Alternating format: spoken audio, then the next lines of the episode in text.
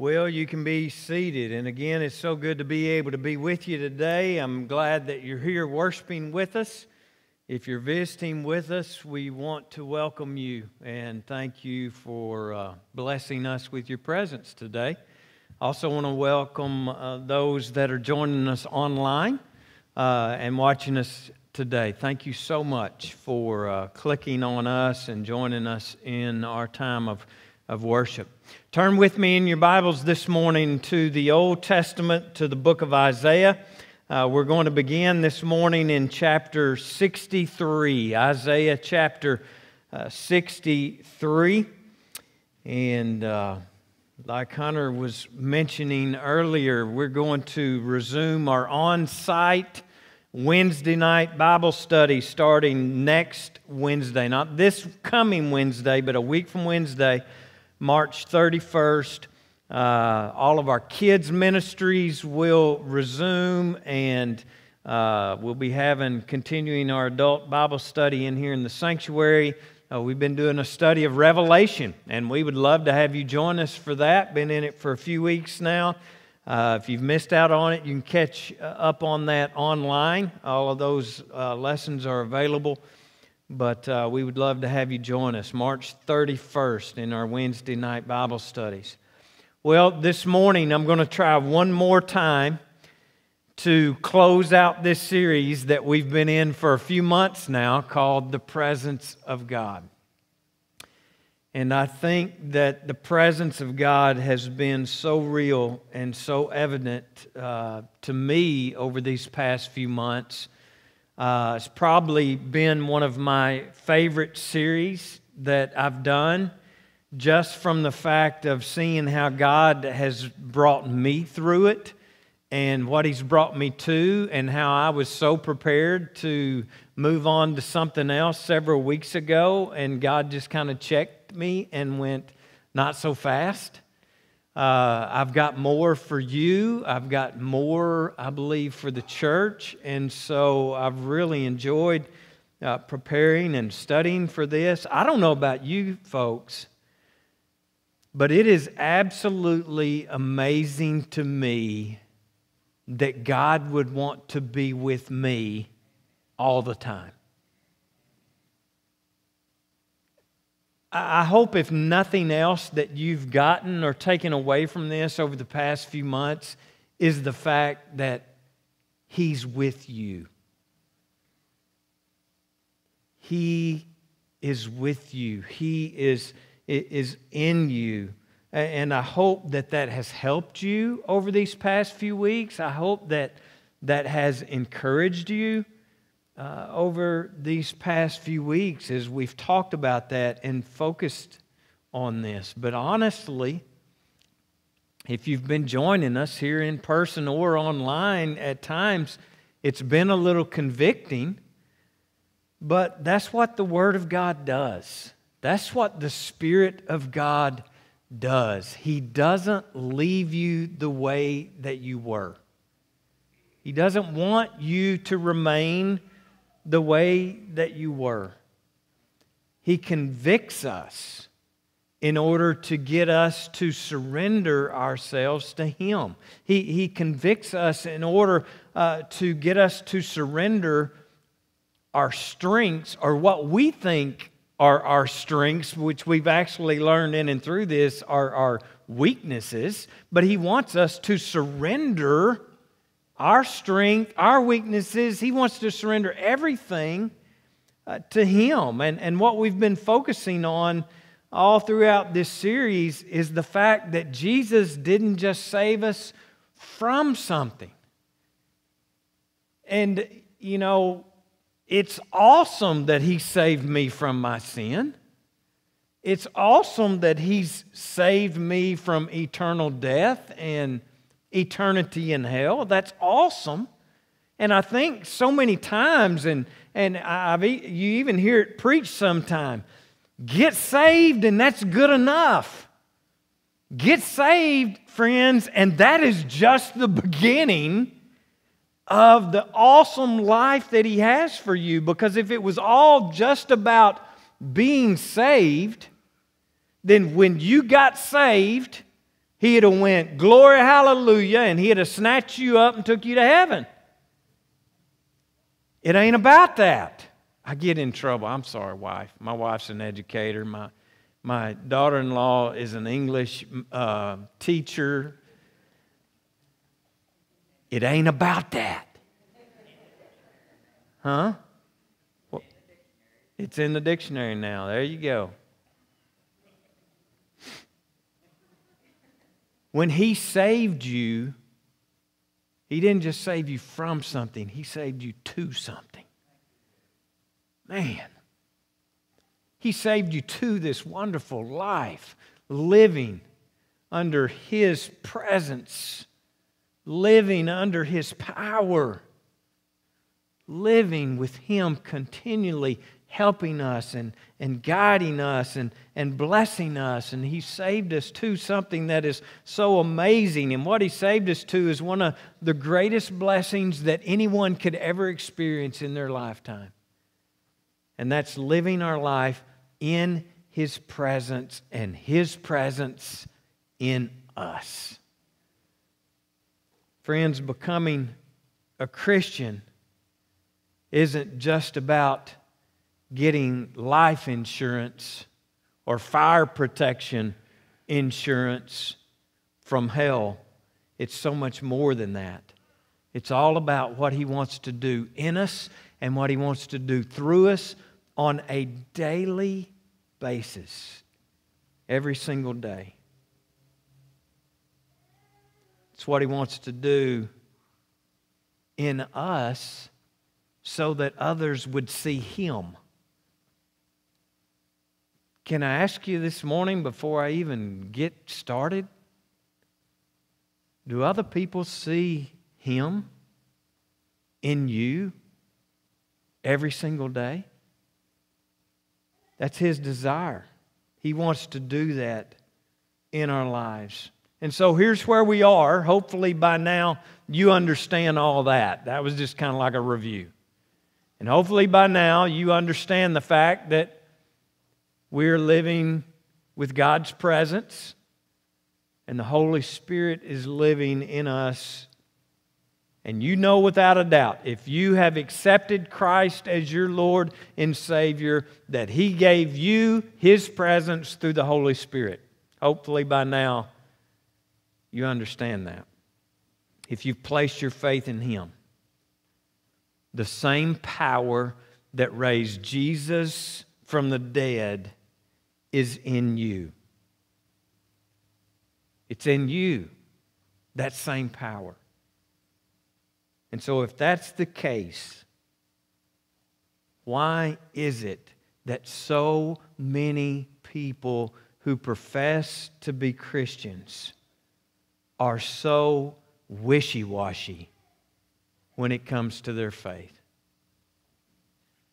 So hot and then so cold when it comes to being a follower of Christ. They're hit and they're miss. They come and they go. And they struggle. And oh, how they struggle to try to separate themselves from the things of the world that they know they ought to be separated from. And they struggle with it. And they fight it. And honestly, so many people today are living spiritually defeated and inconsistent lives. And I believe that this morning's passage of Scripture, here in the book of Isaiah, I believe this gives us such an accurate description of what is taking place in the lives of so many people who consider themselves to be Christ followers today. And this morning, I want to share this passage with you from the NLT version of the Bible. I just like the wording of it better, it gives it a little better uh, clarity uh, for me. And so this morning, Isaiah chapter 63, I want to pick it up at verse 7 uh, this morning. God's word says this I will tell of the Lord's unfailing love. I will praise the Lord for all he has done. I will rejoice in his great goodness to Israel, which he has granted according to his mercy and love. He said, They are my very own people.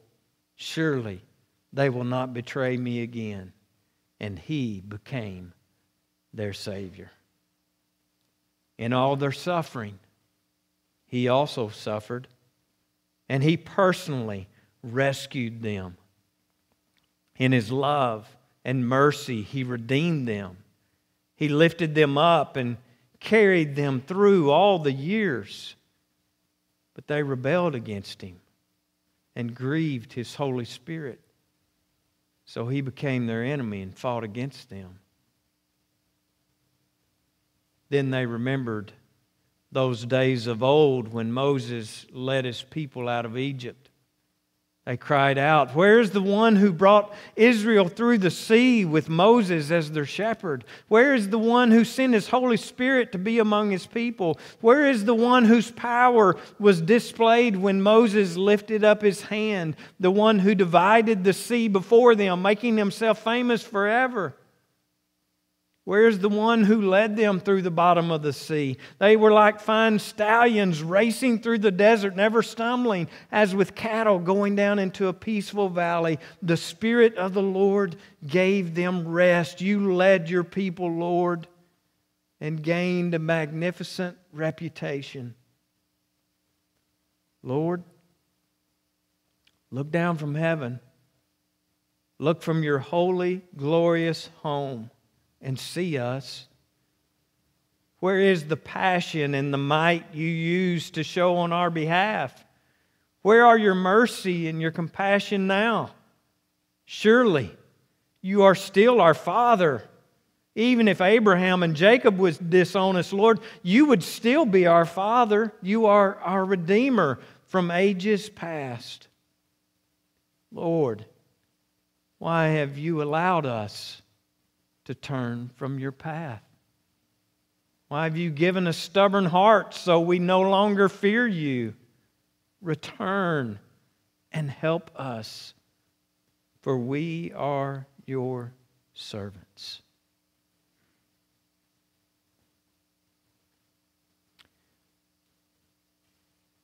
And I believe if we're all honest today, we've either been there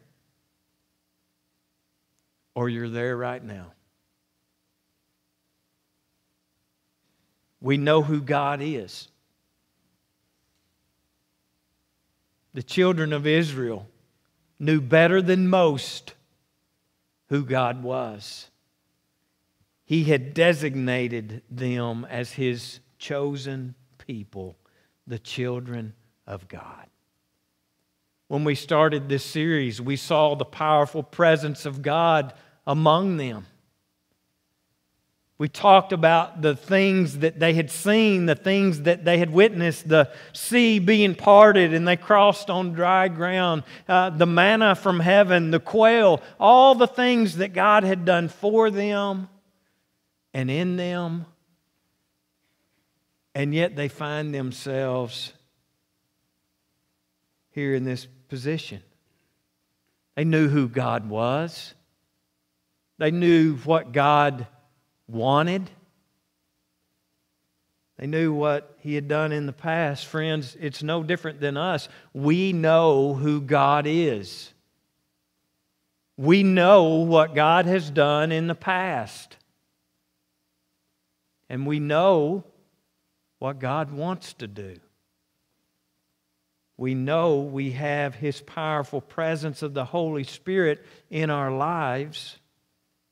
But like the prophet goes on here in verse 19, sometimes it seems as though we never belong to you, as though we had never been known as your people. How do God's chosen people find themselves in such a place? How do the children of God find themselves in such a place? How does that happen? How has that happened to some of us here today? What makes it possible for someone to be living so close to God and then all of a sudden find themselves so far away? Well, there are four things that I want to look at today that the Bible teaches us about what causes this and what can prevent us from finding ourselves in the very situation that we find recorded here by the prophet Isaiah. Four things that we should avoid. And the first is this we see it here in verse 10 of our passage of Scripture, but it says, They rebelled against him, and they don't miss this grieved his Holy Spirit. Grieved his presence.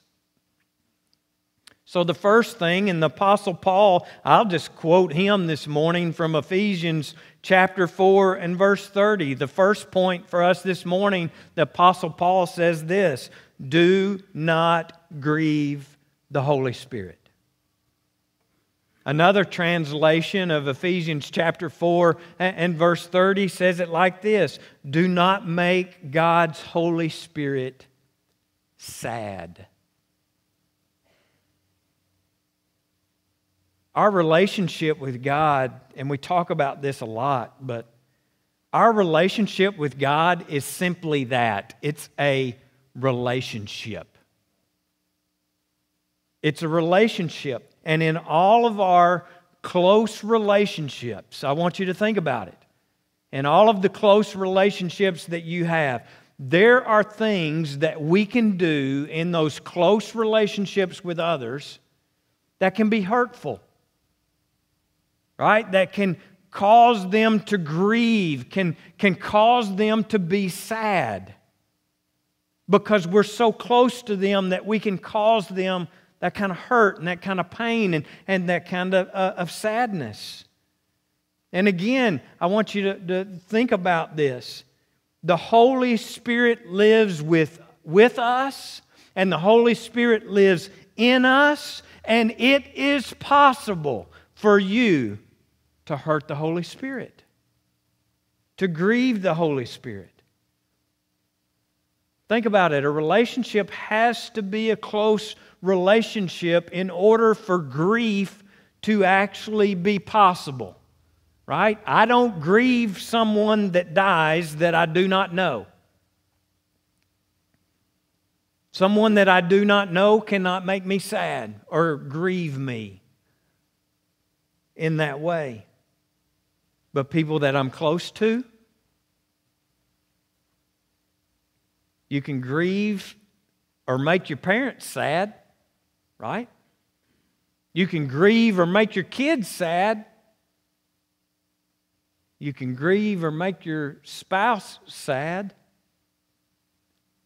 You can grieve or make your close friends sad. But just a casual acquaintance? Probably not so much, right? You can't make them sad. You can't grieve them. Now, you can offend them. We all know the world that we're living in right now. You can offend anybody, even if you don't know them. They're going to be offended.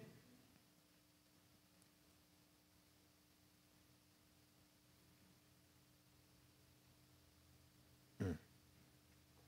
My mind go, y'all, y'all don't even have a clue my mind went so many different places right then. When I said that, I started thinking of all the dumb things that people have said to me that they were offended by, that I offended them. You think I care I offend you? No. That's why I'm still wearing my Nike tennis shoes. But I'll let that go someday, maybe.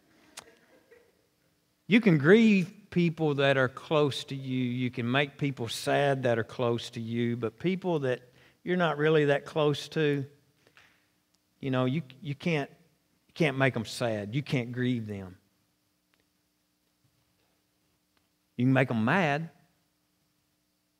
but that's not grief. The word grieve here indicates an intimate and loving relationship in which someone who loves you deeply is hurt by that. And make no mistake about it. There is no one ever that loved you more than Jesus. You name me one single person in your life that went to a cross and died for everything that you would do wrong so that you wouldn't have to. There is no one that loves you more than Jesus. And so this brings up two questions this morning, I believe, before we can even move on to the next point. First question is this Are you living close enough to the Holy Spirit that grief is even a possibility? Are you living close enough to God that grieving him and making him sad is even a possibility. And second, is he grieved with the way you are living your life right now? Does it make him sad to see how very little you even consider his love? Does it make him sad to see how little you even consider the blessings that he's poured out upon you? It's being a child of the King. Do we take it so lightly and so flippantly that it makes him sad to know that we do. Friends, Paul's pretty clear. We can't grieve the Holy Spirit. The second one is this, and I'll just quote Paul again. 1 Thessalonians chapter 5 and verse 19. Paul says, Do not quench the Holy Spirit. Do not quench the Holy Spirit. What's the best way to put out a fire?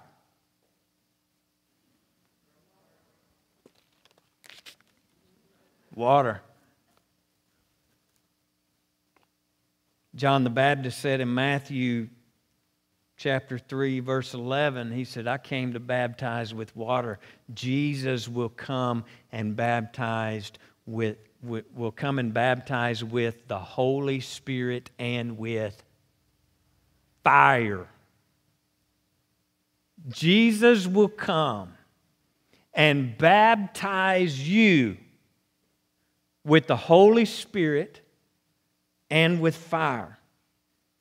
And on Pentecost, we, the, the Spirit came in power, and Scripture tells us that fire fell on the believers. Fire fell on the followers of Jesus. And you know what? It fell on them, it consumed them, it burned in their hearts, and it ignited this fire that would spread all throughout the world. The power of the fire. And friends, can I just tell you today, this isn't something that only took place on Pentecost. That is exactly what happened in your heart and your life when you surrendered your life to Christ. This is exactly what happened to you. The fire fell upon you, consumed you, and was in you. The fire of the Holy Spirit was present when you accepted uh, Christ. And, and here's what I know about the majority of people that go through that experience and they get saved and they accept Christ. They are on fire because they so understand what God has saved them from and what Jesus had done for them on the cross of Calvary and how important the empty tomb was to them. And they were absolutely overwhelmed with the thought that someone would love them so much and they would be on fire. And you know what? They'd want to know more about this Jesus. They'd want to know more about this Savior. They would want to know more about this story of love. They'd want to know more about this grace that they had received. And not only would they want to know more, but they would want to share that and tell other people about it. Lo and behold, evangelism. I mean, when you got saved, think about it. You wanted to tell somebody, right?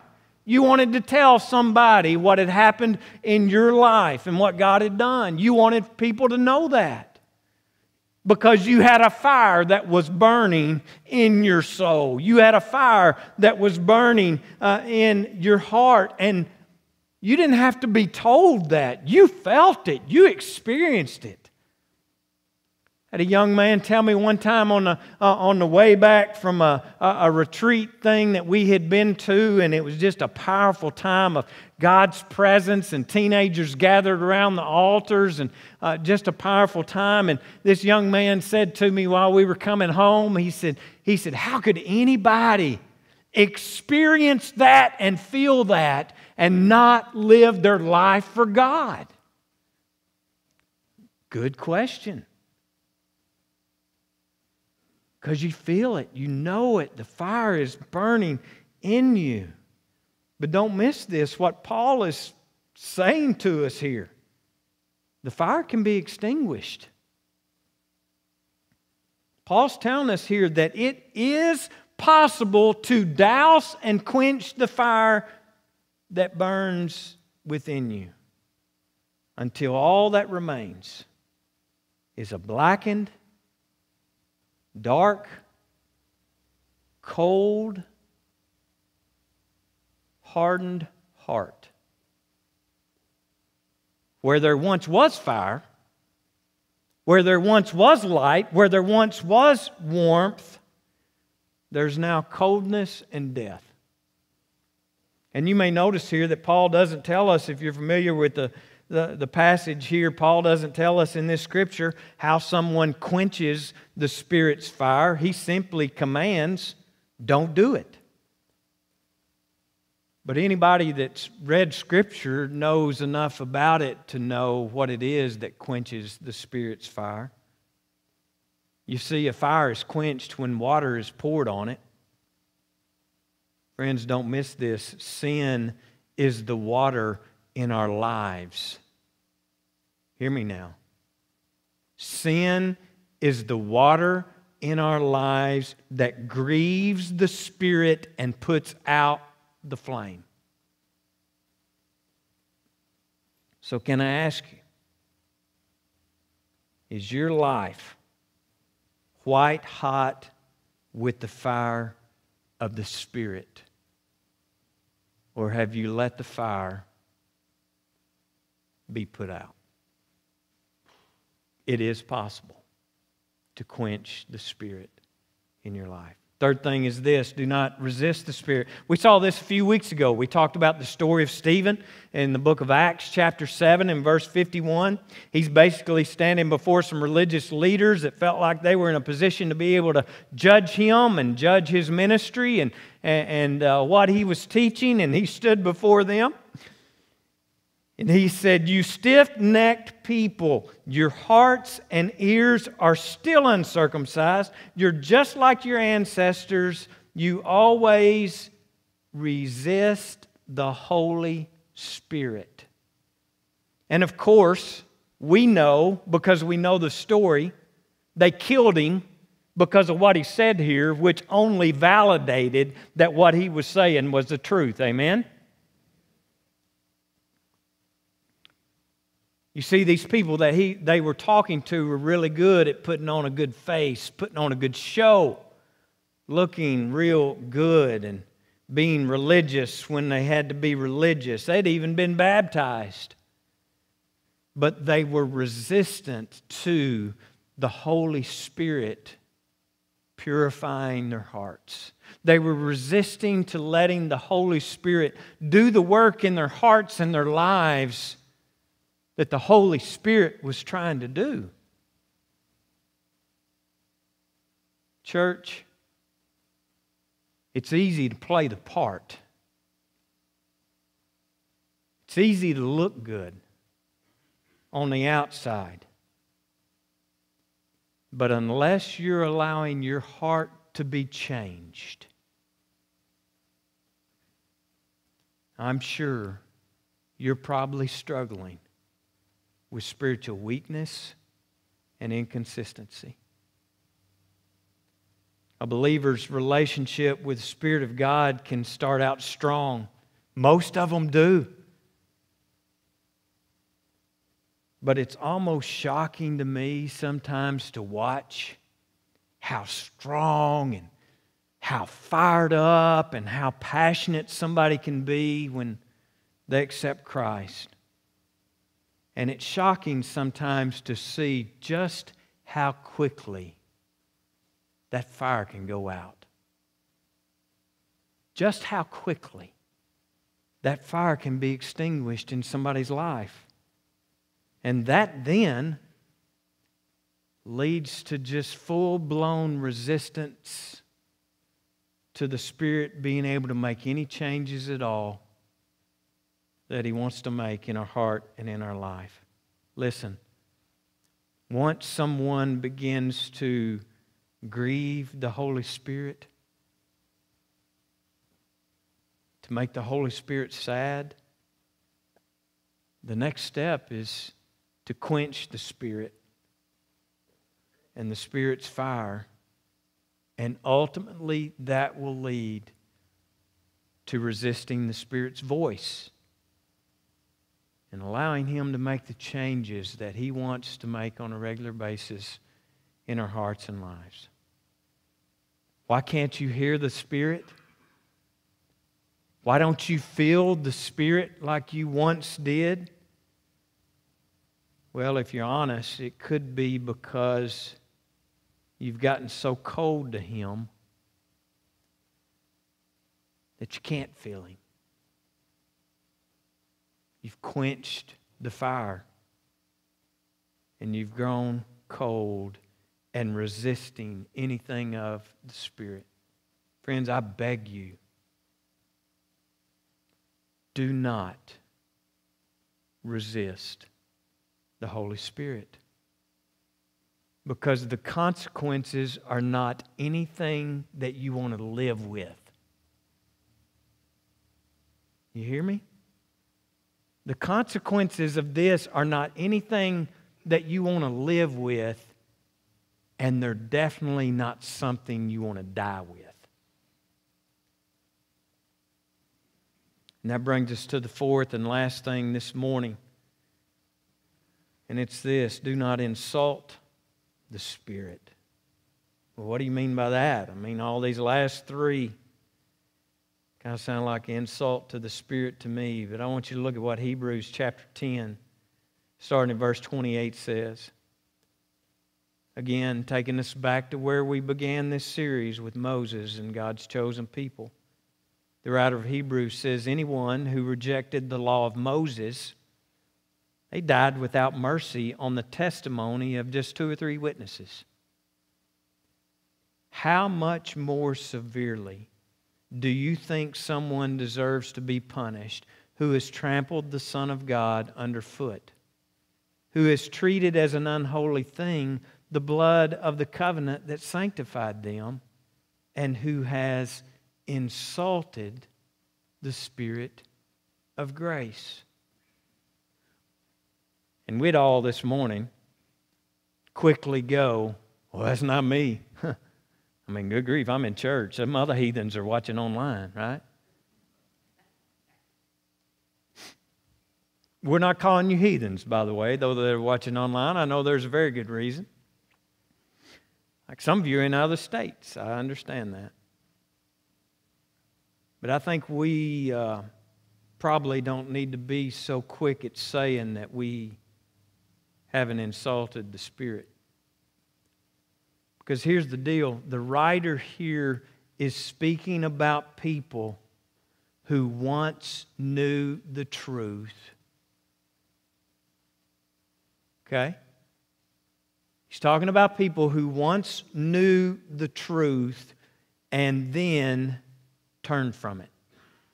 and decided to disobey. And he says here, right, that those who disobeyed the law of Moses, right, they were put to death. They were killed based on only if a couple witnesses came forward and said, I saw this person not living according to the code, according to the law. All right? I saw them break one of the Ten Commandments. And two or three people came together and, and went before the, the judges or whoever and say, This person, we saw this person do this wrong. They would be killed.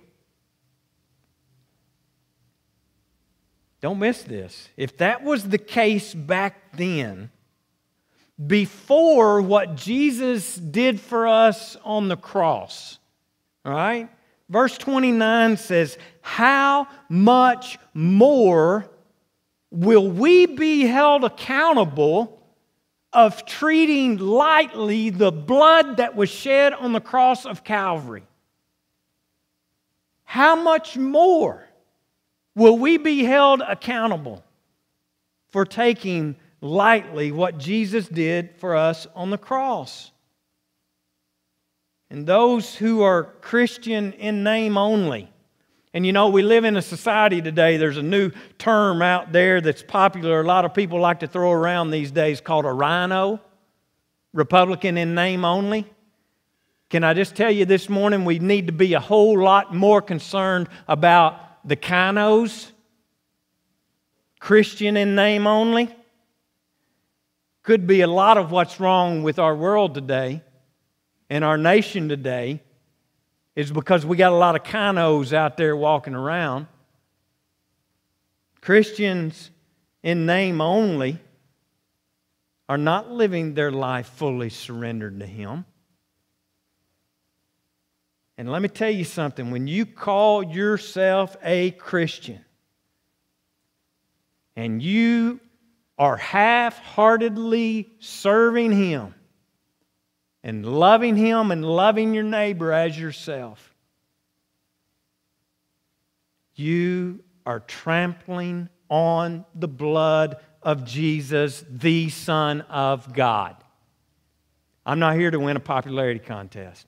I told you when we started this series, I feel stronger than ever before that we're living in the last days. I will not stand up here and tell you what you want to hear. I will stand up here and tell you the truth and preach the truth. And there's a lot of people today who are walking around on this earth who are Christian in name only, and they are trampling on the blood of Jesus Christ, the Son of God. And that is an insult to the Spirit. We've moved from grieving the one who has loved us more than anyone else could ever have loved us, loved us enough to die for us. We've moved from grieving this one to quenching the Spirit, to resisting the Spirit, and that culminates in our outright insulting the cross and what was done on the cross of Calvary for you and me. And the writer here says that the punishment for that is so much more severe than death. Hear what the word says, friends. The punishment for that is so much more severe than someone saying, I saw him do something wrong and they killed him. Now, I don't know about you, and I'm not real educated, and that's pretty obvious, but that is a place that I don't want to be in. That's a situation where I don't want to be found. But can I tell you this this morning? It is so easy to get there. It is so easy for us to find ourselves making compromises, begin justifying and it's so easy to find ourselves in this place right here. A, a, lot of people approach Christianity today like there's some magical line out there somewhere that we cannot cross. And so they take their chances, they take their risk just to see how close I can get to the line without actually crossing it. Friends, if that's the way you're living your Christian life, you've missed it. It's not about how close can I get to the line and still be all right. It's about how close can I get to Jesus and Him help me every single day be the person that He wants me to be so that I can bring glory to Him and I can honor Him through the life that I live. He is worthy of my life because He gave His life for me.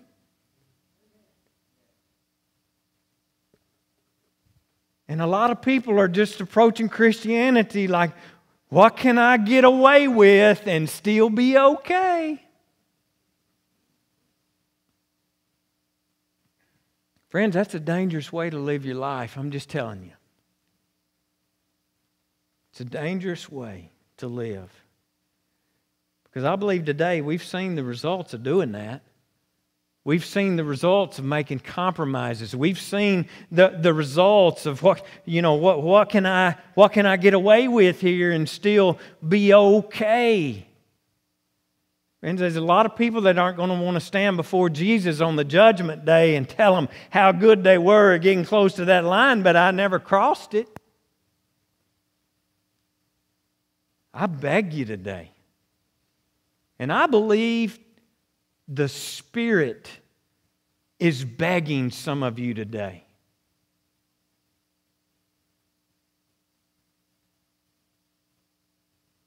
Don't make him sad.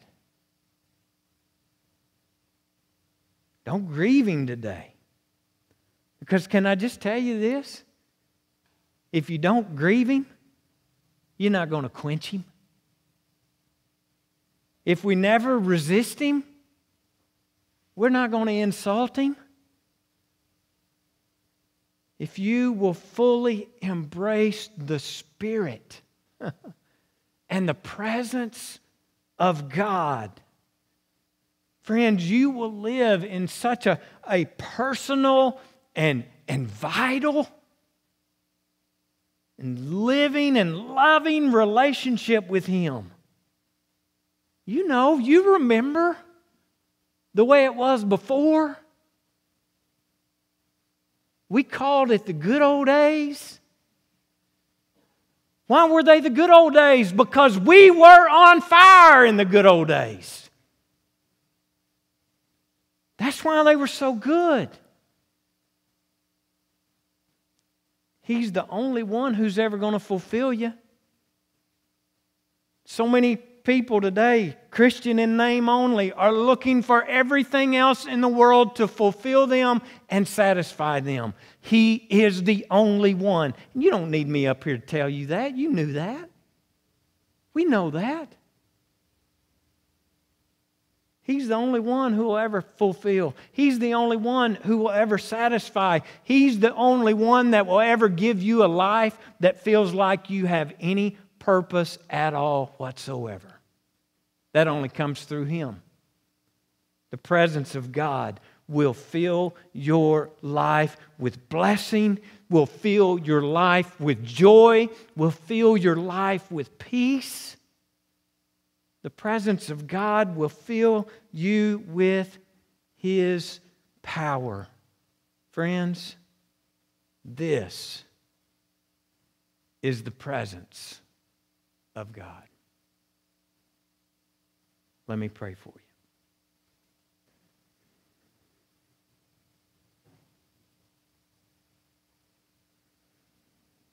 God, today I thank you for your presence. And I thank you for your word, which is the truth. And your spirit today has spoken truth. And it's up to us what we do with it.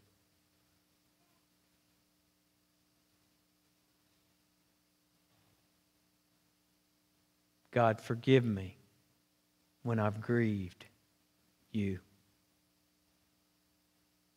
Forgive me when I've quenched the fire.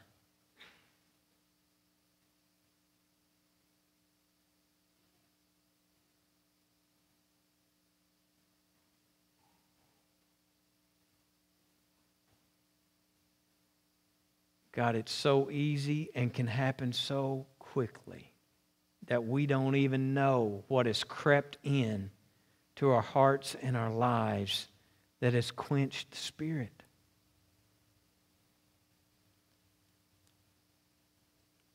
God, forgive me of the times that I've resisted what your Spirit's tried to do in my heart and my life, and I just chose my own path, my own way. And I have trampled on the blood of my Savior. Forgive me. And God, I trust today that your Holy Spirit is at work. And I thank you for what you're doing right now. In this moment.